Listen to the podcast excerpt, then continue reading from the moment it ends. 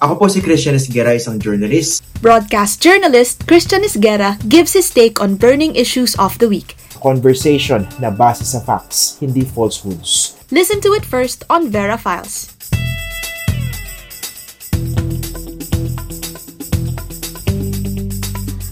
Kung sawang-sawa na po kayo sa problema ng peking impormasyon na laganap po sa social media, well may plano po ang Presidential Communications Office na maglunsad po ng isang kampanya laban sa misinformation at disinformation online.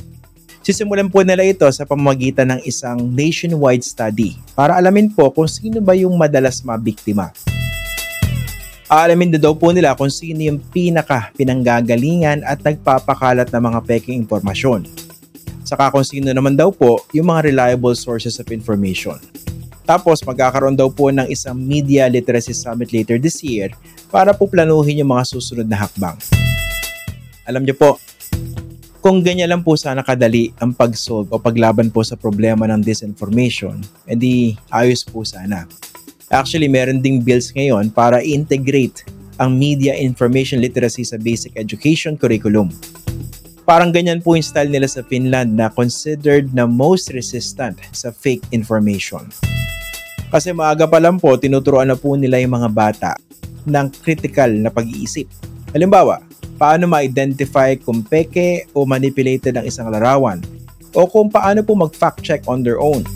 Kaso mukhang may credibility problem itong administrasyon na ito pagdating po sa paglaban sa fake information. Bakit kanin nyo? Eh hindi ba hanggang ngayon katakot-takot ang fake information at historical denialism sa Facebook o YouTube para po pabanguhin ang mga Marcos? Tapos tingnan niyo po yung ilang mga vloggers at yung so-called media na nakapalibot po sa administrasyon. Ang lakas din po nila magpakalat ng kung ano-anong mga peking impormasyon, di ba?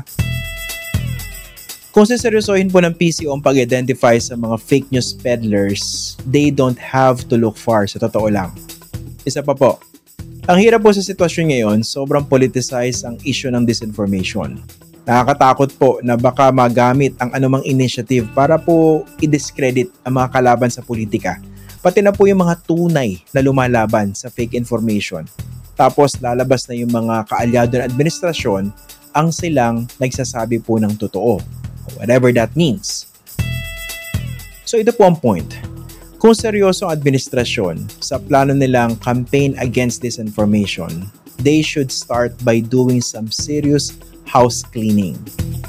Walis-walis muna ng konti sa bakuran o baka naman po pwedeng tumingin po muna sila sa salamin.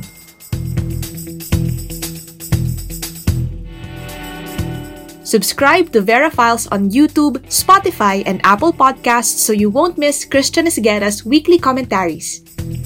Para naman sa usapang facts, abangan ang What the F podcast ng Vera Files every second and fourth Tuesday of the month.